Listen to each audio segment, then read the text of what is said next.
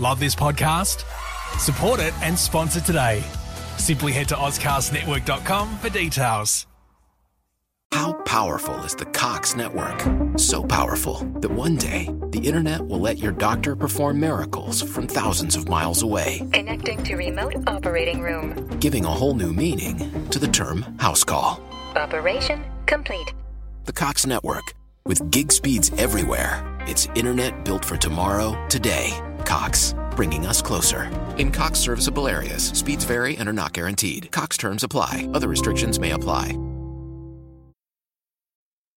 There's three sides to every story. There's my side, your side, and the truth. Well, may we say, God save the Queen, because nothing will save the governor yet. I photograph what my conscience asks me to. Uh, you bet you are. Uh, you bet I am. No. We're going to fight for those Australians who haven't got the time to go around and get on Twitter and wear T-shirts. I will not be lectured about sexism and misogyny by this man. I will not. G'day and welcome to The Curve. My name's Andrew Pearce and this is the podcast that's all about culture, unity, reviews and banter. This podcast is proudly recorded on the lands of the Whadjuk people of Perth region, and I pay respects to the elders both past, present and emerging. Uh, this particular episode's a fairly special episode. Um, every so often you get a... an interview request or a press release or something like that that really kind of uh, sparks your interest, and you certainly just need to rush along and talk to that person or uh, cover that particular subject. And this particular uh, press release, or rather an interview opportunity that came into my lap, uh, I simply could not turn down at all. And it is the ability to talk to a mayor in America, Mayor Eugene W. Grant, who is a fantastic person in Seat Pleasant in Maryland. And I originally received the request to talk about covid nineteen and the measures that he is putting in place for his district to help prevent uh, covid nineteen taking place, and to also do tests as well. And as the scheduling took place, uh, then the current events that are taking place, the riots and uh, the protests that are taking place in America right now, started to unfurl. And so the discussion changed a little bit. And fortunately enough, I was given a great amount of time to be able to talk to the mayor about what is going on in his district and what is going on in America today. Uh, I'm, I'm very, very grateful that I was given the opportunity to be able to discuss covid nineteen, the protests, and the future of America with somebody who is making a change take place. It's something that makes me very proud to be able to share his message as well. And hopefully, as you listen to his interview, you'll be able to understand that the importance of sharing the truth, of amplifying the truth, and uh, sharing unity as well is vital for a united, progressive future for the world. I won't take much more time up, other than to say I highly recommend heading over to his Facebook page and uh, following his work there. I'll put a uh, link in the show notes, and also heading over to his Twitter as well, where you can see his work and his involvement and engagement with his community through videos and discussions that take place on both of his social media platforms. I highly recommend it. For now, let's jump into the interview with Mayor Eugene W. Grant. I was born by the river in a little tent.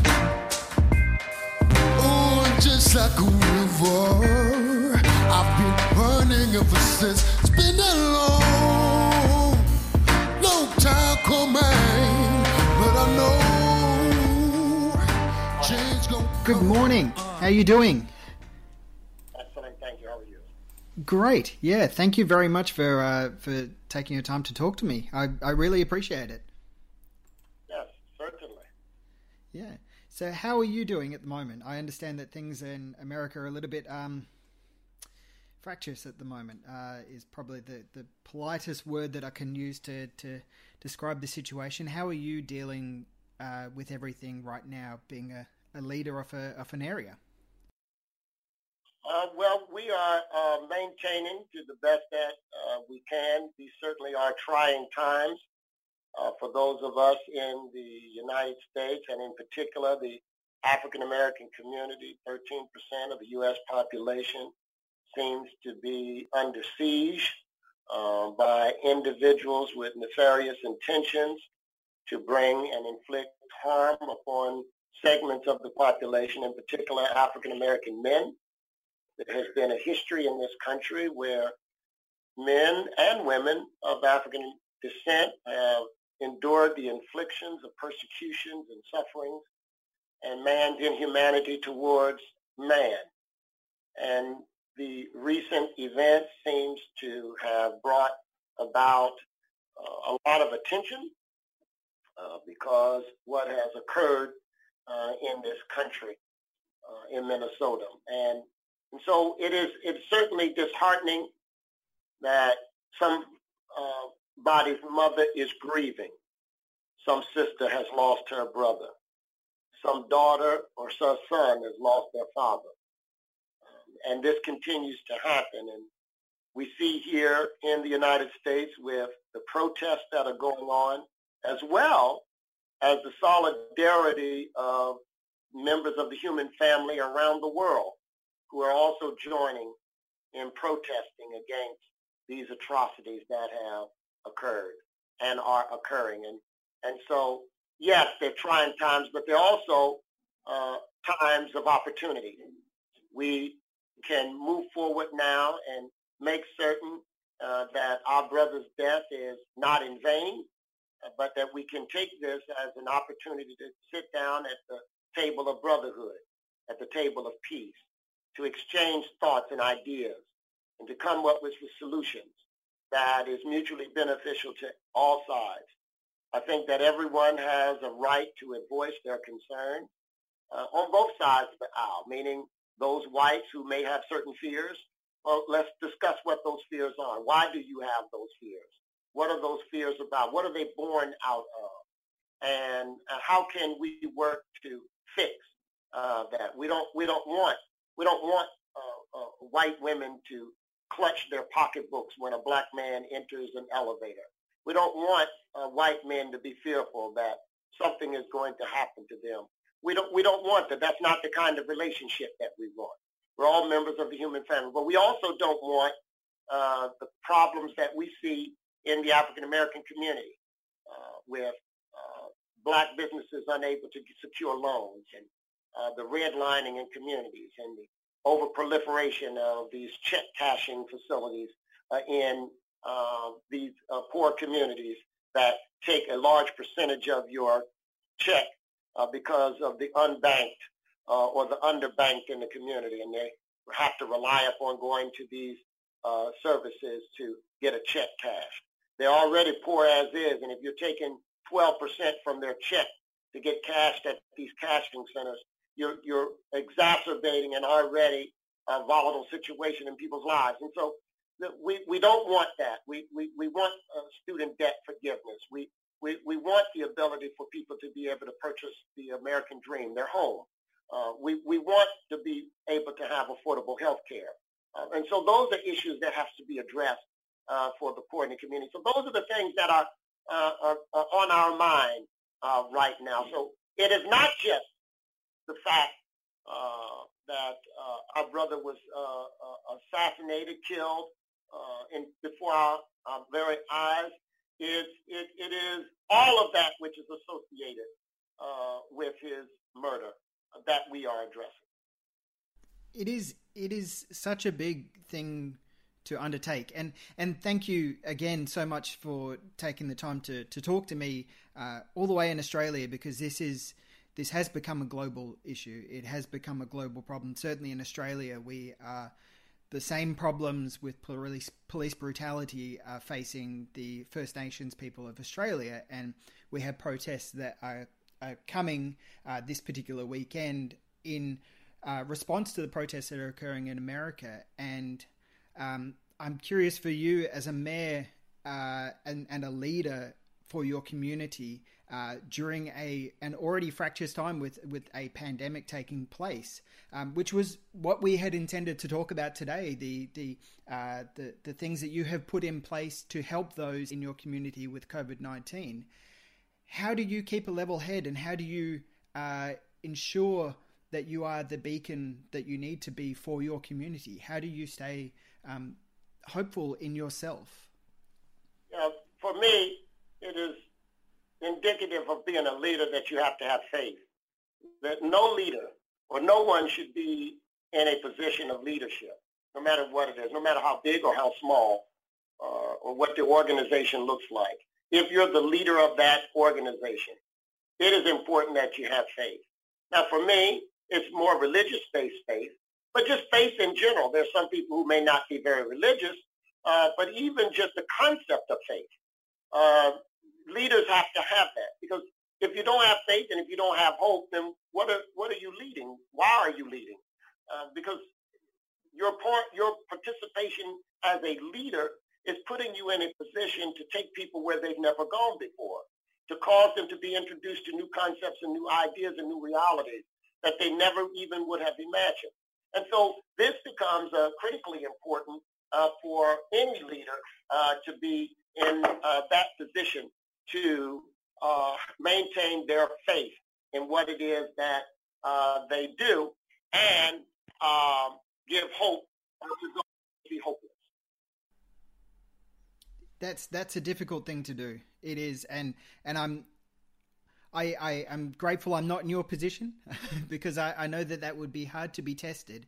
Um, but you have a track record of, of helping everybody so um, wonderfully and so intimately, and I've watched your videos and and being uh, seeing you uh, be part of your community and really get your hands in it and helping people and be a, a tangible, positive beacon for everybody in the community. And I, I applaud you for, for that.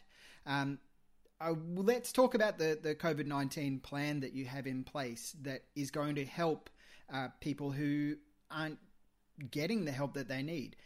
What is what is this plan that you have uh, to help everybody out, and, and, and how is it intended to help the community at large?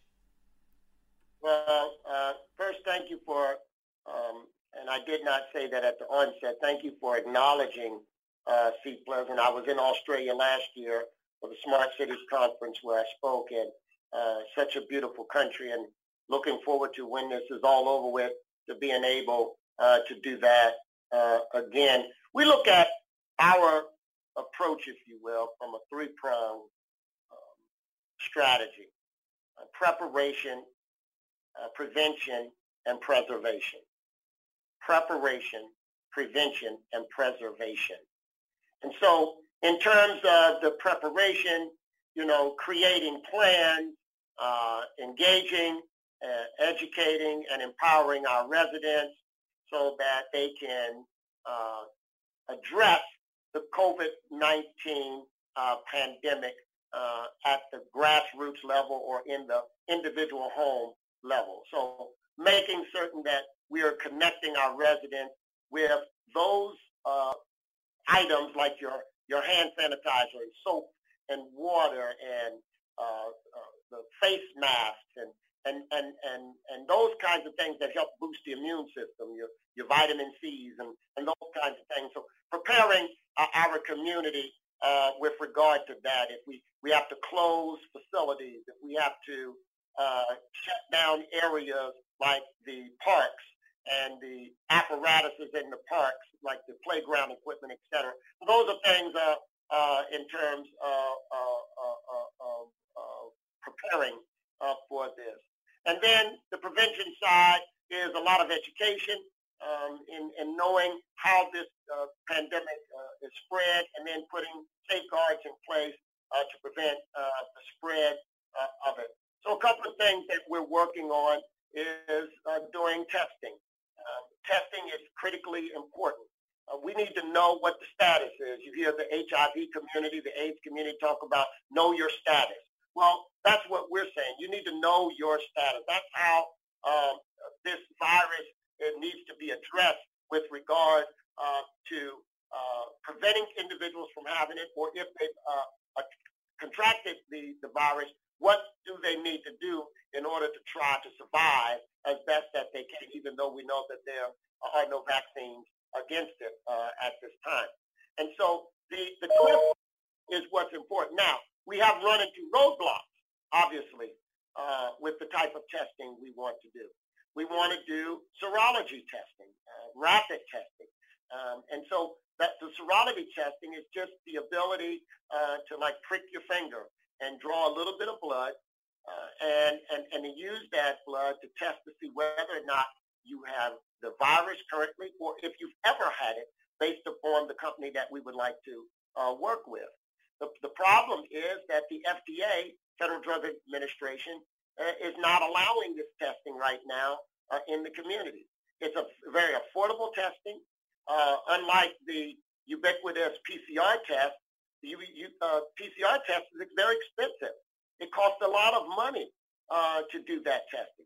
How will the poor be able to do that? Then you have to have a doctor's uh, note in order. How can the poor uh, get to a doctor when they don't have health care? Uh, these are issues that are are in the way and impeding the progress of success in fighting uh, this uh, virus in, in our community. But the serology test or the rapid testing is, is critically important. It's inexpensive. It's almost like a, a female who does the pregnancy test or somebody who has diabetes uh, to do their uh, glucose, glucose uh, check, uh, just a prick of a little bit of, um, of, of blood, and then you do that testing and you get instant results there. And now, if, if the test comes back positive, we can always advance that individual and say, look, you need to go and get the full test done, which is the P C R test. The P C R test takes three to five days to get the results back. Well, what are we doing in between that time? We need to do something that is more rapid, that is inexpensive or less expensive, that we can get more people tested. The Centers for Disease Control in the United States has indicated that they need one billion tests uh, uh, done in the United States. Well, we only have a little over three hundred million people. So that means they are going to need people to take the test three, four, five, six, seven, eight times. Virus is very deadly, as you can see. Over one hundred thousand Americans have died. Over one hundred thousand Americans uh, have died. Now, we're beginning to see the curve flatten uh, right now because, I guess, the warmer temperatures are coming in and the COVID nineteen does not survive very well in the very warm uh, climate. But what is going to happen when October comes of this year? Think about it. When the United States really fully got an idea of what this virus was, because uh, people were getting sick and we didn't know what it was, we really found that out maybe, let's say, January, February is when we started realizing that this may be a form of COVID, of the coronavirus. Then you went into lockdown around March. So let's take from March, I think it was around March third, somewhere thereabout. Let's take from March third to June third, all right? So that's three months that you've been uh, in lockdown for the, for the most part. Well, now that we actually know what we're dealing with, and we actually know that it survives very well in the cool, cooler uh, temperatures, you're talking about people are going to be infected much earlier, uh, as was the case this past year, but we didn't know what it was. We didn't, we didn't define what the sickness or the illness was. And, and so now that we know what it is, you're talking about, let's say, first part of November. So now you have November, December, January, February, March, April, May. That's a potential seven months of lockdown. If you're going to have people locked down for about seven months, you're talking about a lot of people. Millions of Americans are going to be adversely impacted by this, from the loss of more loss of jobs, the more loss of businesses. People are going to be in desperate situations. These are the kinds of things that I'm saying that is, makes it very important for leaders to be in the front line, really advocating and fighting for resources to come into their community, to get individuals tested so that we can get a handle on this thing early. So what can we do to help you? What what measures can we do from afar and in America as well? Uh, what can we do to help you make sure that this happens? I think it's critically important uh, for those of you that are in the media to continue to tell the truth. Continue to put uh, the truth out there. Um, in the United States, as you know very well, uh, the First Amendment to the Constitution talks about that free press. It's important that the press is free to tell the truth, not to hide anything, not to sugarcoat anything, but get that truth out there in the public domain so that we, as a community, can really begin to do something about addressing this uh, problem. Uh, I, I can't. I really can't stress that uh, enough. Keep the light, keep the attention on it. Continue to do the investigative reporting.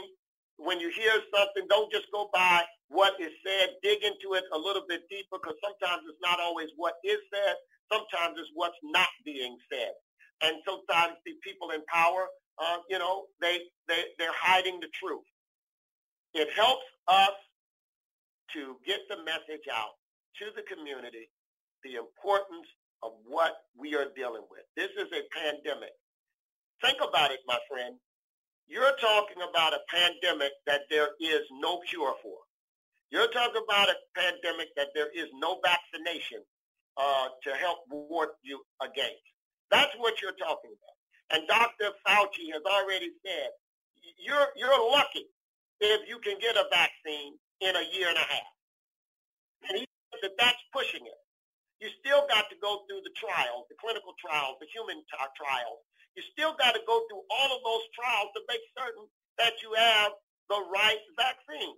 So this thing is not going anywhere anytime soon. So we have to be on top of it, and we need you all to keep the pressure on the United States government to tell the truth. That that is that is perfect. Yes, it is. That's correct. And we, we do. And from afar and from near, Uh, the truth is very, very vital and important. Um, I'm taking up a lot of your time, and I'm really grateful for that, because I I think this is everything that is currently going on in the world right now. Everybody's looking at America and seeing a country in turmoil, and we all, uh, my heart goes out to America. I love America. I've visited a few times, and, and my heart, I, I love it. It's a beautiful country with beautiful people. Um But I see you as a leader who is addressing systemic issues that are facing American politics and American society as a whole. Uh, and I'm I'm fascinated by this idea of the smart city, and I'm fascinated by how you are using that to implement major change in your district. Um, can you talk about that just briefly as well before uh, we wrap up? Because I've taken up a lot of your time, and I greatly appreciate that, Mayor. I, I really do. Yeah, so I think that uh, if we really, really want to understand uh, smart cities, and, and as I give lectures around the world, there, there, there, there, there are two words in particular. Uh, it's really three, but there's two words in particular that I want people to make certain they're paying attention to, and it's connectivity and data. Those are those are the hallmarks of really what a smart city is about, all about. Uh, the connectivity in terms of not just the the networks and the five Gs and, and, and all that. All of that is critically important because you need that for your Internet of Things and, and all of those uh, uh, pieces of apparatuses to help you to uh, capture data. But the connectivity as human beings, what are we doing as human beings to connect with one another, to share information or data with one another, to help improve the outcomes of our lives as human beings? I think that's critically important. That uh, when, like, if, when you're planning out a community and you're you're building trails, well, that's a form of connectivity. You're building parks. That's a form of connectivity. You're creating shared spaces. That's a form of connectivity. So everything is not just about the technology itself. It is about the connectivity. Now, if we're connected with one another, if we're sharing with one another, then that is the way that we can get information Uh, to the masses of the people, whether you have technology or you don't have technology. Excuse me. That is how you are going to be able to really get information to people to help save lives, And so our Smart Cities platform is about ensuring that we are connected with our residents. That's why we created a public engagement department whose sole and primary responsibility is to really keep the government itself focused on a citizen-centric government that is delivering, quali- delivering quality services that are efficient and effective uh, to uh, its constituency. That is uh, critically important. And the fact that we are able to capture data. And, and the quicker the data we can get in, the more real-time data we can get in, the better that we can do some analyzation of that data. Analyzing that data to prescribe, I mean, to uh, describe what the challenges are, and then using that data to prescribe a solution for that, and then using that data to begin, all of that data, to begin predicting into the future uh, problems that might arise. And if we have this data to help us to do that, then we're in a better position to help serve the people. That's what it's all about. That's what we're in this business for as elected officials. We're in the business of serving people. That is our core business. Our core business is about people and how we serve people. People first, citizen-centric. This government is not my government. I am not a lord. I am not a king. I'm not a monarch. I am not a dictator. This is not a fascist government. This is not a totalitarian government. This is a government of, for, and by the people. I represent them. I represent their interests. And it is my responsibility to do it in the most effective and efficient manner uh, man, uh, possible uh, to our constituency. Man, that is beautiful. It, it it is what I need to hear, uh, and I wish I heard more from leaders around the world, not just from my own country, but from all countries. I think that uh, leaders definitely need to take that perspective and remember that they are there to serve the people and there to look after them and care for them. And I think right now in this time, that is something that we desperately need. So thank you for that message. Um, It means a lot. It really does, uh, especially coming from Australia, where, you know, we, we have been fortunate with the covid nineteen, but unfortunately we do have a uh, right-leaning government, and, you know, right or left, it doesn't matter, but um, it's difficult at times to see a, a positive light in the future. But hearing somebody like yourself talk gives me hope and gives me inspiration and makes me feel it's going to be okay. You know, uh, there are people like you out there who are pushing for a positive future. And I know that it's it's probably very hard for you uh, at this time uh, to be a leader right now, but you are you are leading in the best way possible. And I applaud you for that. Um, yeah, I, I, I really do. So thank well, you thank- very much for your time. Yeah. Yeah, thank you so very much. We greatly appreciate it. Our prayers continue. I know that you're recovering from those fires Uh, that happened over there. You know, certainly we, we were praying uh, for you all and sending best wishes uh, through uh, that whole ordeal and situation. And uh, I'm looking forward to a return visit. And we would look forward to having you back here as well, Mayor. It has been a, a real pleasure to be able to talk to you. And I hope that you stay safe and your community stays safe and you keep on being the leader you are, because we need more people just like you.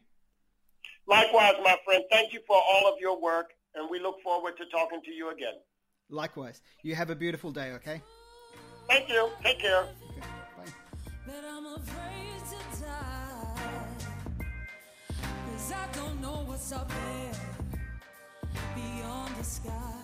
It's been a long, long time coming, but I know.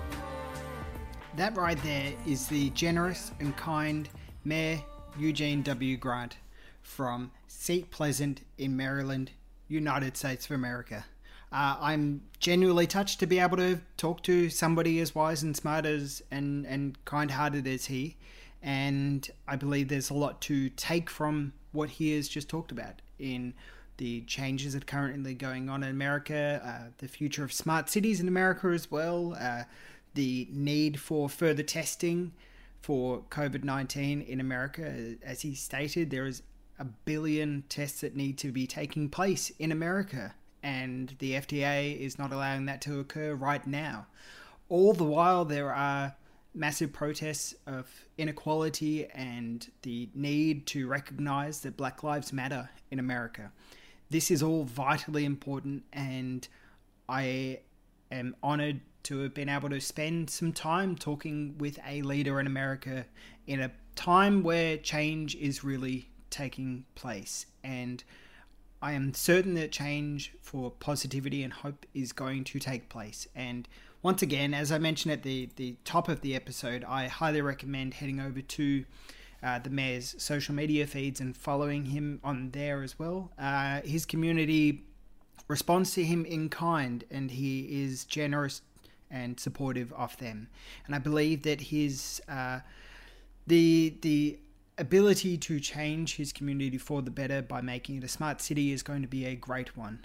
So yes, I think there is a lot that the world can learn from somebody like Mayor Eugene.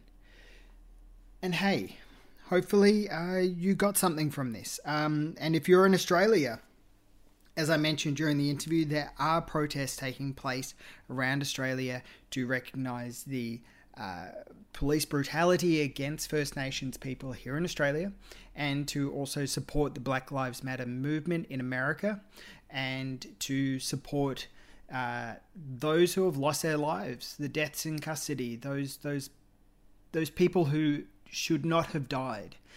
Those protests are taking place. Please attend if you can, uh, and if not, it is vitally important to be able to support financially uh, different groups around the world for legal aid, and also for aid in medical or uh, food or just utensils to help with the protests. These are really, really essential times that we're facing. Uh, and certainly in Australia, there are ways you can support uh, people, and in America, there are ways you can support as well. I highly recommend um, seeking out Black voices on Twitter, on Facebook, and seeing where you can financially support and amplify voices as possible. Look, I've talked a lot. Um, usually at this point I would plug everything and say, hey, follow us on social media and all that kind of stuff, but I'm not going to do that. I just want you to notice and recognize the importance of what is occurring in the world right now, and to amplify the voices that need to be amplified, and to support and care for those that need support and care. Black Lives Matter, people. Black Lives Matter.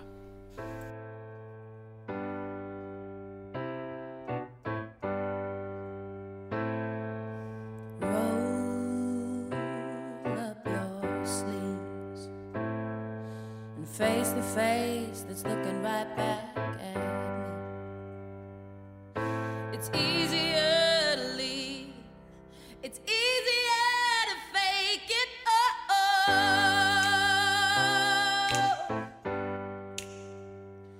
So I go and I join the fray. There's people there that just like me. Oh, oh, ooh, ooh, ooh, ooh.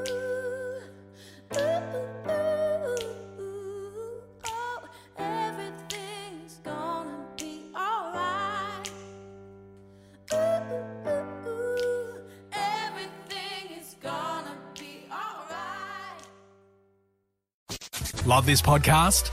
Support it and sponsor today. Simply head to Auscast Network dot com for details.